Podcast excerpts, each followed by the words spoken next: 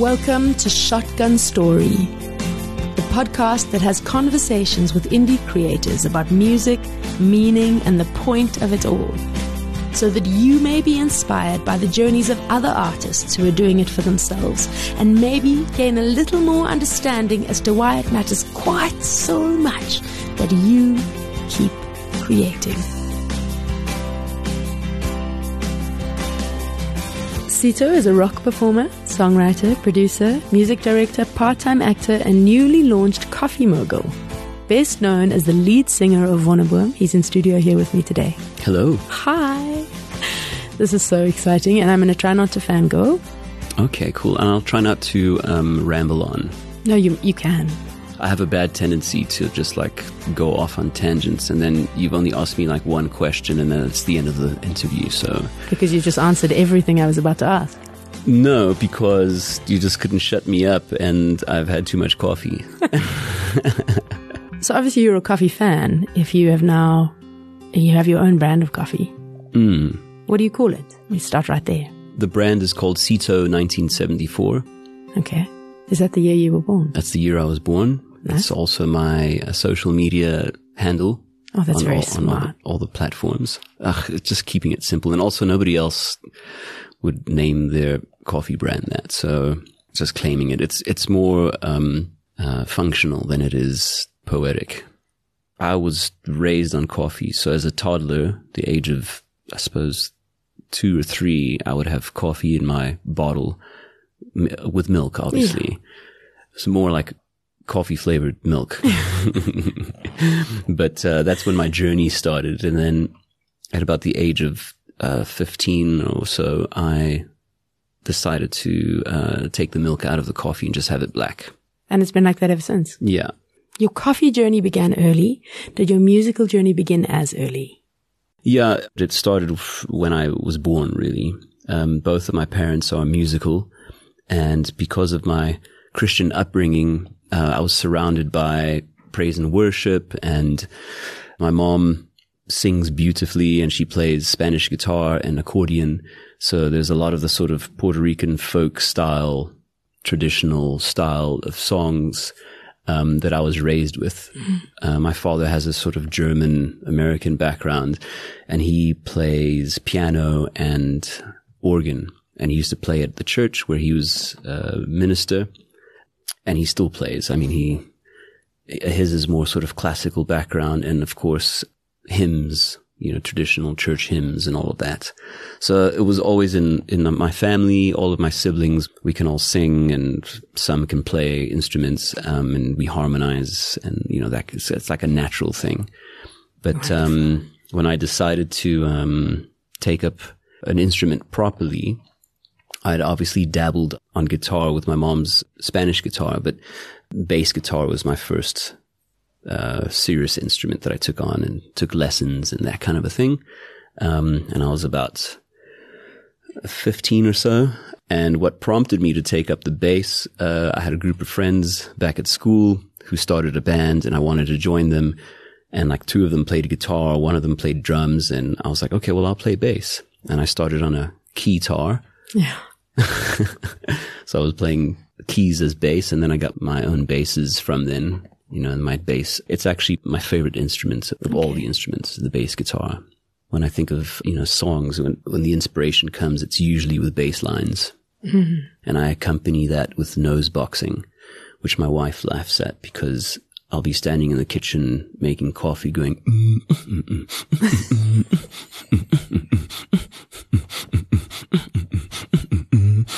you know, that kind of a thing. That's wonderful.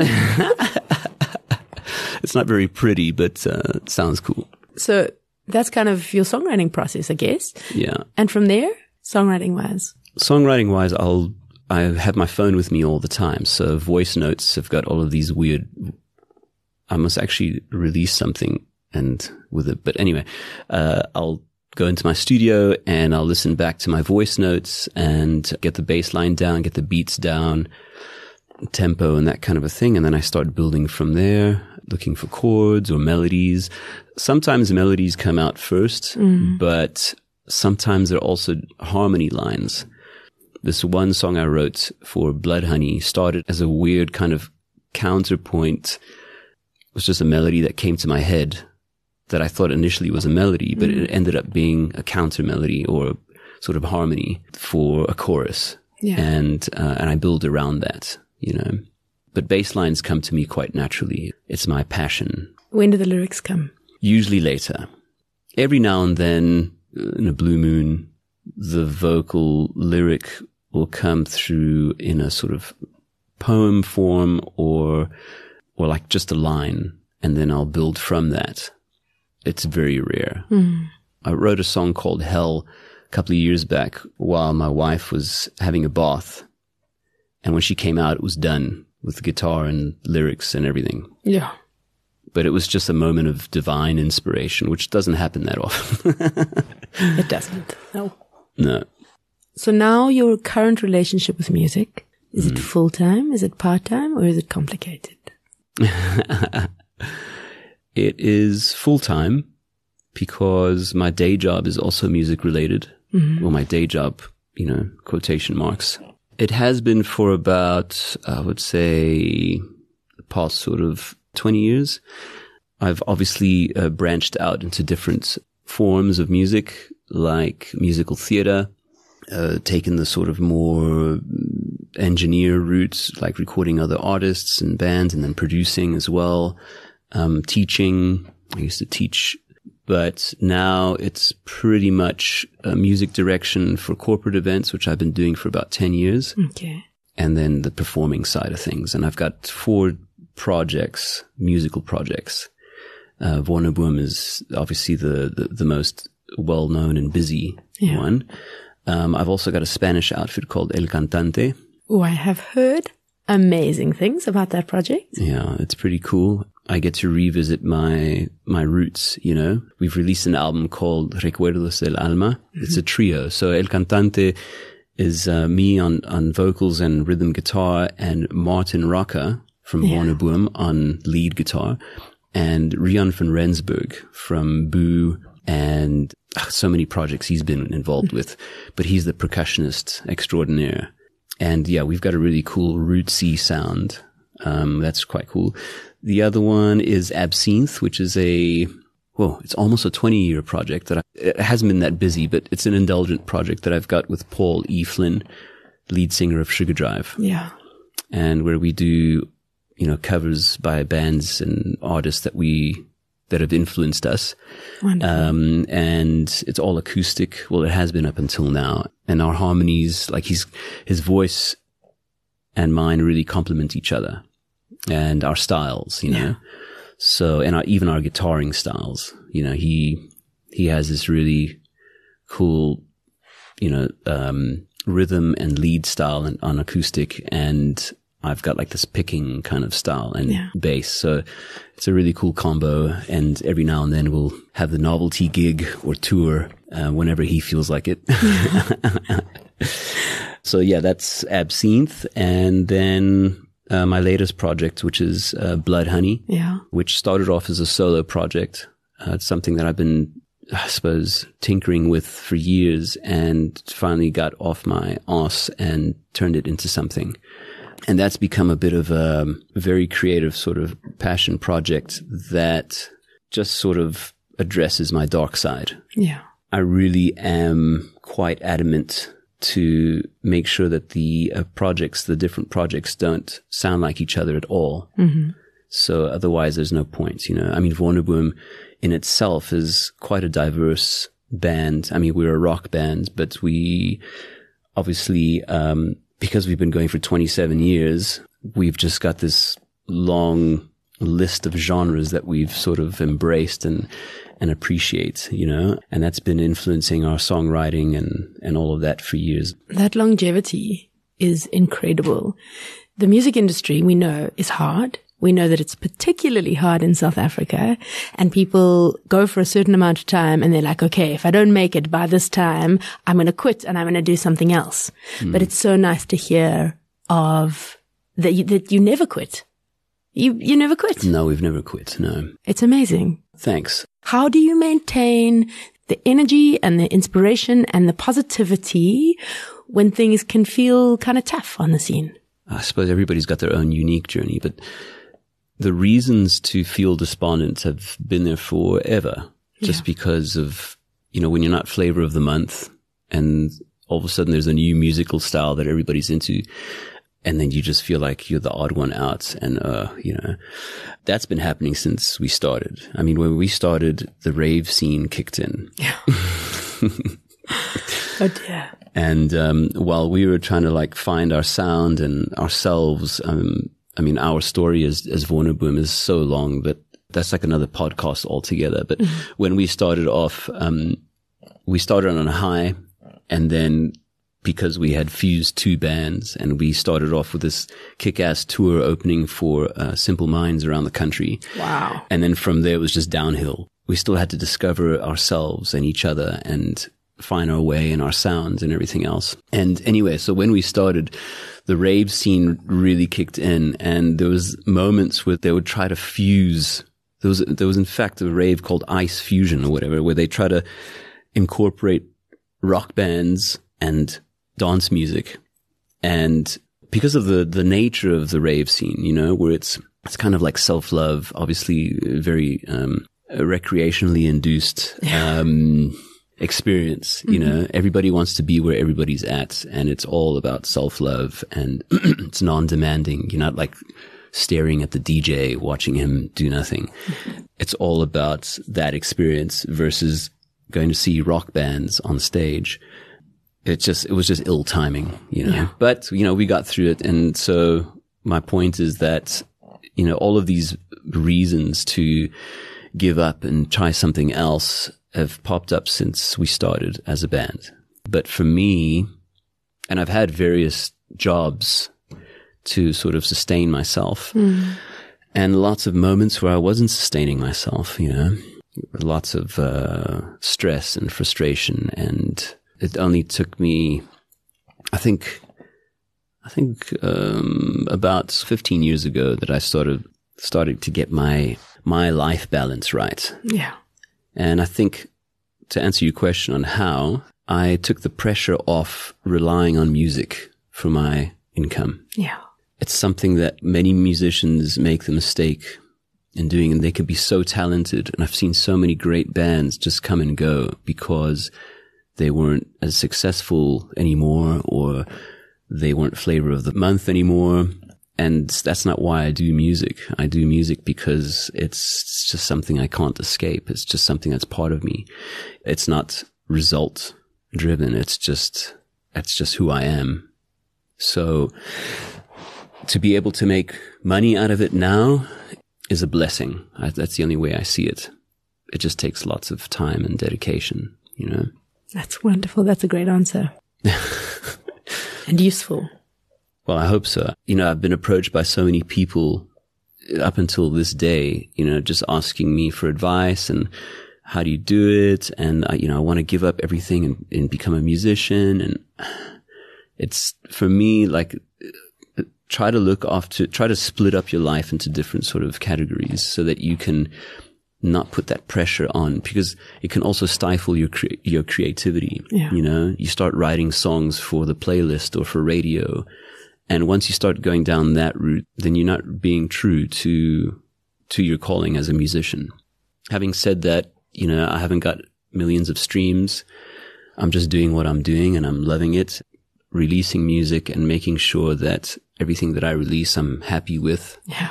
yeah, there's no deadlines of like, we got to release, you know, X amount of songs by this time. I mean, there is, you have to set some kind of goals when you have some body of work, but I've taken that pressure off music uh, a long time ago. Yeah. Now, you mentioned the Simple Minds tour, which is incredible. Three to five highlights of your musical career so far. Opening for Simple Minds was quite a mindfuck because that was in 95 before we became Wonderboom. We were called the Electric Pedal Groove Machine. And our first gig was at Wings Beat Bar. Our second gig was at the uh, Dali Tambo People of the South show. And then our third gig was opening for Simple Minds at King Park Stadium in front of 15,000 people. I just got goosebumps down my whole body. There's so many sub stories about that tour and, you know, that actual gig. Danny, our drummer, at the time founding member, he's written a whole book about all of our experiences. So we've always joked about the Wonderboom story book, you know, that it has to be written and all that. And he's finally done it. It's yeah. more, more about his life and, and quite embellished, but a lot of the funny stories are in that book. So if you want to know more about our stories, check out Danny's book. It's called Sex, Drums and Rock and Roll in Africa. Wonderful. So that's the one highlight. Uh, second highlight would still be a Wonderboom story where I think eight years into our existence at the time, it just felt like we were together for a lifetime. Again, not flavor of the month. Um, all of these cool bands were kicking ass at the time and we entered a battle of the bands competition called the, the global battle of the bands, which meant that the winning band from South Africa would represent South Africa at the London Astoria competing against another 13 bands or something like that. All of those legs were so tight and a lot of established bands entered as well. I had to convince the guys to enter the competition because they're like, it's a battle of the bands. It's, it's for up and coming bands. It's not for established bands. One of the members said, and I'm not going to say who, he's like, if I was a judge, I would vote against you know, us. And I'm like, why? Why would you do that? if you're a good band, then you're a good band. And what kind of thinking is that? Like, do you not believe that you're in the best band in the world? Mm. And when I said that, he agreed. He was like, okay, cool. So we all agreed. And, and it was tough. We were up against some really kick-ass bands at the time. Um, it was also when nu metal was rocking and we were like something else. Yeah. anyway, needless to say, we won the South African leg. And so my highlight was at the final when they announced our name and we ran up onto stage. We were like four little boys crying with joy, holding onto each other, falling over, like just to look in each other's faces, you know. I'll never forget that. Yeah. It was just a really beautiful moment for me. Mm. We went on to perform at the London Astoria at the final and we came second. Wow. To a band who came first called Second. I wonder where Second are now. I looked, uh, they're nowhere, yeah. Mm-hmm. Anyway, so, uh, I mean, there's so many stories attached to that, but so that's the second highlight. Third highlight, I suppose, would be uh, maybe auditioning for Jesus Christ Superstar. Mm-hmm. Long story they were struggling to find a Jesus and a friend of mine asked if I would be interested and I'd never done musical theater like since high school kind of a thing, you know. I was like in the local play, Grease or something. And I prepared the night before with like a third of um, the sort of big Jesus song called Gethsemane, mm. where he has this one on one with God, his father. And I'd never done auditions or anything like that. So being in, at Peter Toerien's theater with a piano player, music director, and then Peter Toerien, and they were filming my audition. And up until that point, I regarded myself as a pretty competent frontman because I'd, you know, wiggle my tush and like have the confidence on stage. Yeah. But my voice, you know, I never did any proper training. Um, I would lose my voice after like three songs. It's all sex, drugs, and rock and roll. I never really regarded my voice as a, I never respected my voice or, you know, took it seriously. And that day in this, in, in the theater, um, I, magic happened because it was without a microphone. It was just like sort of, acoustically with the piano and I would do the song and as I'm singing and everything just felt right. And what I was singing felt right. And I, I was doing things with my voice that I'd never done before, um, that sounded good and felt good. Uh, it was just the right range for me, the right key for me. Um, and then the music director would throw other songs at me that I hadn't even prepared or heard in my life. And I would just try them out and it just happened, you know, just re- reading the, the sheet music and just giving it a bash. And yeah, I, I realized that there was something more to my voice, uh, that day. So that was quite a highlight for me. And then we, I ended up doing, uh, Jesus Christ Superstar in 2006 in South Africa. And then we toured it to Greece and to South Korea. And then we revisited it in South Africa at the Teatro and, and Artscape in 2011. So that was a highlight for me. Um, sounds like I'm bragging, but I am. no. Um, That's why I ask you these questions. I want you to brag. okay. Well, I, I'm, funny about that. I'm sorry if I'm boring you guys. You can skip forward if you want. Don't skip forward. and then I suppose from there, uh, Wonderboom again, we, um, in 2017, yeah, 2017, we were asked by a really cool uh, promoter, record industry guy, Adrian Skiro, if we'd be interested in going to China to represent South Africa at a indie music festival. And in Chengdu. And we're like, yeah, cool. Why not? You know, we're all up for opportunities. We went through, at first it was just to perform there and then it like, it turned out to be a competition. So all these countries are sending bands from around the world to compete. And there was about 17 bands from all over the world, from the States to Russia to lots of European bands, obviously Asian bands. And yeah, we performed there. It was like such a surreal experience. It was like in the middle of winter in like a big, massive circus marquee, great production and everything else. You know, very Chinese state controlled police, you know, that kind of vibe. And, uh, yeah, we won that one. We won the band. Amazing. So that kind of battle of the bands, we won gold. And that was a, a very surreal, wonderful experience. And yeah, I suppose we still, I mean, opening for Guns N' Roses in 2018, that was quite cool. We had 60,000 people in front of us Yeah. and we didn't fuck up. Yes. What a win.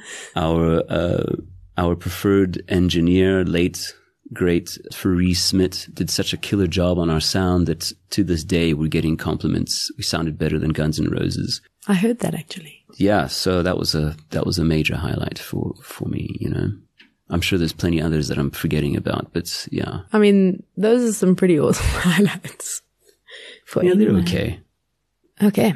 So what struck me there was besides the amazing highlights was at one point you disrespected your voice, right?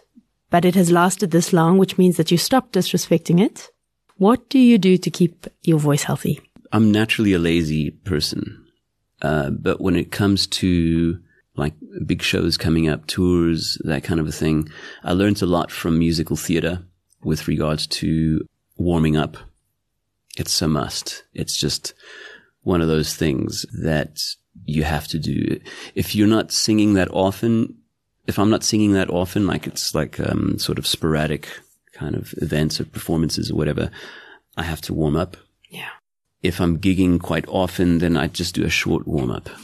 Warming up is a big thing. Scales, like these ridiculous sounding Bella Signora.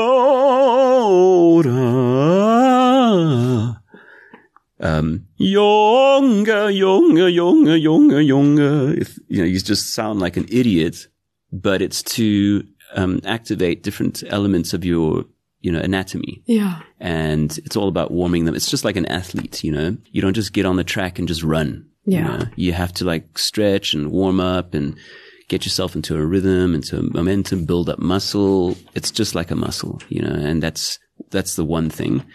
Uh, the other thing is avoid setting yourself up for failure physiologically. So too much alcohol is not a good idea before you perform. You know, keeping yourself hydrated before you perform, um, is a, is a big, big must. Uh, I know a lot of guys for confidence, people for confidence like to have a, a drink or two, which is okay, but it does inflame your cords and it dries you out. So that's not great. Sleep. Try not to, you know, have too much of an all nighter be- the night before. And then during the day leading up to the gig, avoid talking too much. Uh, whispering is a no-no, especially if you're sick and stuff like that. People usually think, okay, I'm just going to do this. And it's the worst thing to do for your voice. All of these things I've learned from uh, musical theater training. Yeah. Because before every show, you have a half hour warm up, uh, vocal warm up, and then a, a physical warm up. And uh, so I learned a lot about the discipline and I got into that. I think uh, routine is a good thing in, in that respect, you know. And then, yeah, I mean, if you're doing it often enough, then it's already part of your, you know, it's already part of your system. So just a quick little warm up before you, you go on stage, then, you know, it helps. And then, it, you know, once your voice is cool, then everything else, you know, should be cool, you know. Yeah. Wonderful. Did I answer a question? You did? Yes. You I did. Okay, cool. So I have this tendency of going off on tangents and I'm like, ah, shit. What was the original question? Okay, so I'm still on track. Cool. Very much so. Okay, so you gave a little bit of advice, Nana, which was great. What would you tell your 15 year old self? Something you've learned through your career? You were right. No, um, yeah, I don't know. I don't know if I would advise anything because I wouldn't be who I am now if I didn't go through all my different experiences, you know. Mm-hmm. Maybe lay off certain drugs or take a piano like properly. When I was about seven, I went to piano lessons mm. and I fell in love with my piano teacher. Beautiful lady. Her name was uh, Ms. Luell. Mm-hmm. And then she got engaged and got married and I lost interest in, in piano. And I told my dad that I wasn't interested in piano. He's wasting his money. So he's like, okay, well, thank you for telling me. And then I stopped going to piano lessons. Um, my dad and my mom have always been supportive of, of whatever I did. My mom a bit scared of, of the sort of worldly, sinful, you know, influences in my life.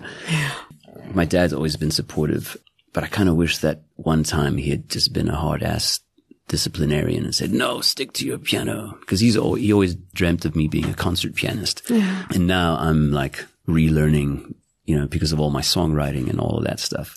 So yeah, I would say finish school, study music, theory and piano. Wonderful. Yeah, that's what I would say. So you didn't study music theory, hey? Are you only doing it now? Yeah, I kind of learned through my teacher um, the basics of uh, music notation and then just reading up. And then when I eventually was teaching guitar, I had to kind of sort of crash course on on theory. So I was teaching primary and high school students Yeah. a bit of theory, and uh, so I kind of learned then. I'm, I'm still not 100% on it. I'm still learning as I'm going Yeah. it definitely would have made my life a lot easier if I had studied it from beginning.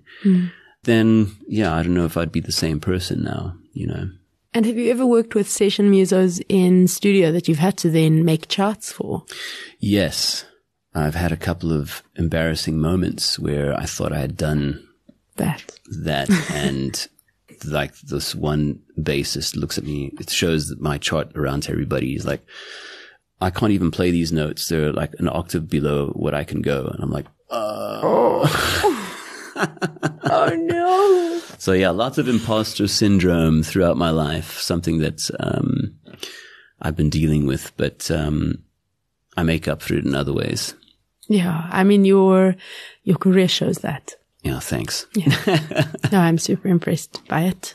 Yeah, so now I just, you know, if I don't have another music director that will make charts for me, or if guys can just do their own charts, then that's also great. You know, there's many ways to skin a cat, but before I got to this point in my life, I would like stress and try to do everything myself. And it was just a fuck up because you can't shortcut music theory. You can't shortcut that stuff. So I leave that to the guys that have put in the hard work and, um, and I do it my way. yeah.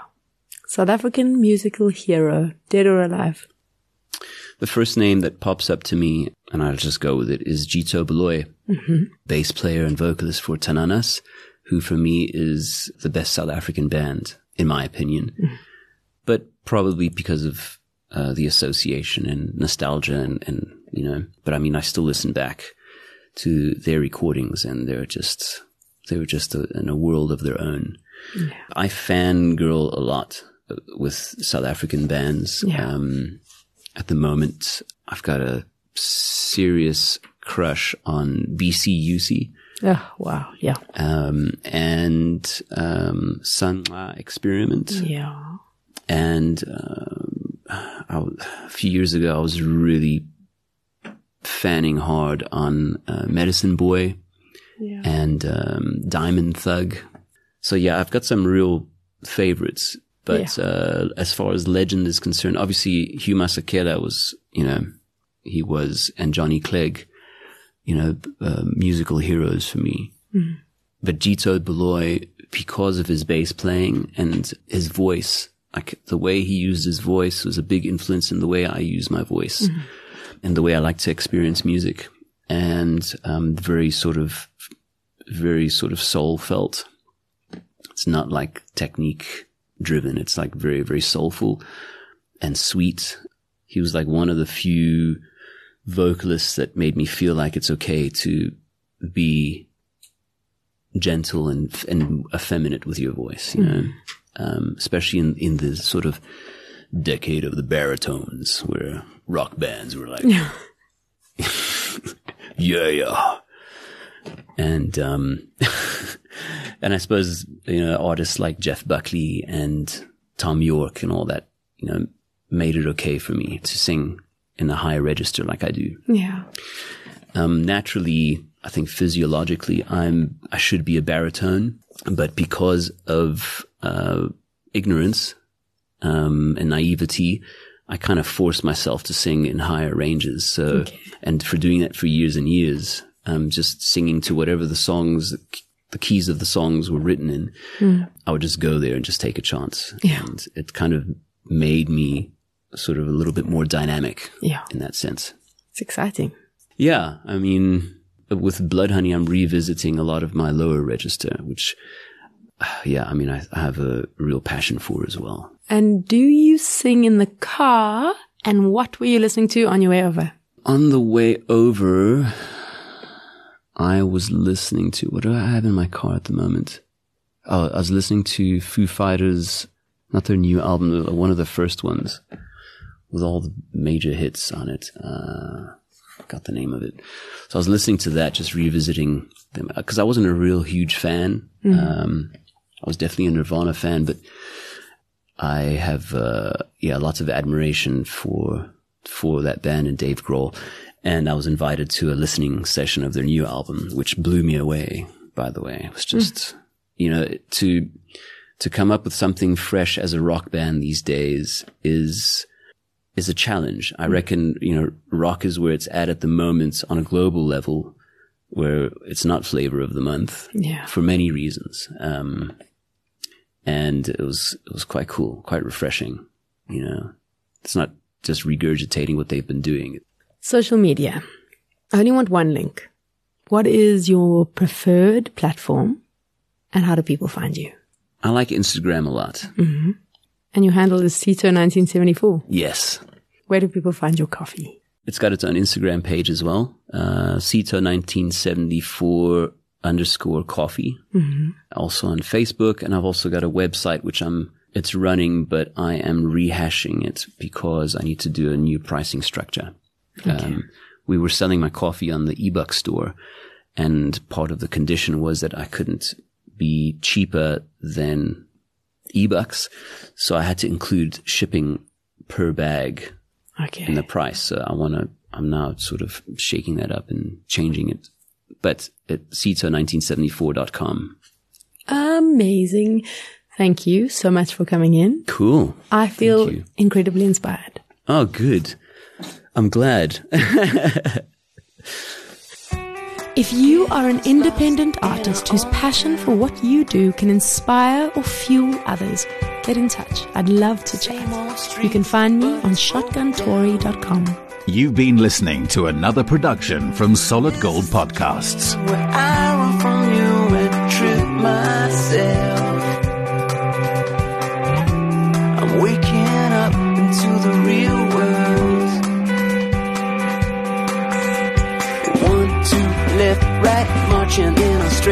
Teenage soldiers, bang, bang, thank God they're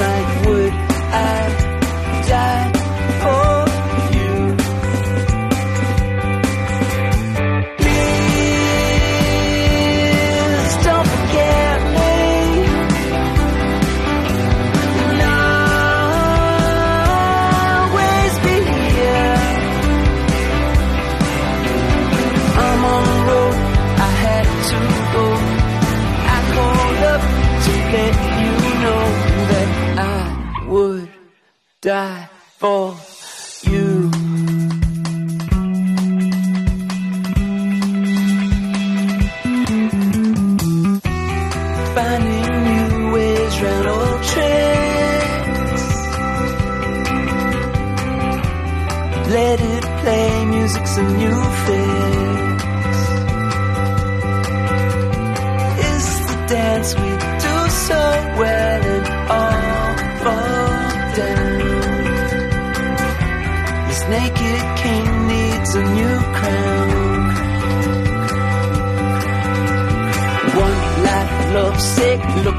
my best friend. Daydreams over. Hey, hey, I'm on the big screen. Tell my mama the favorite son has arrived.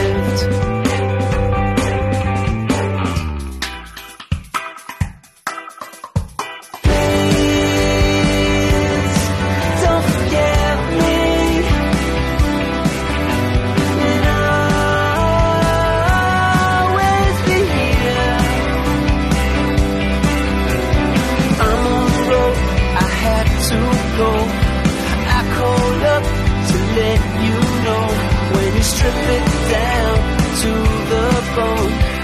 Nobody wants to die alone. By the time I get home, by the time.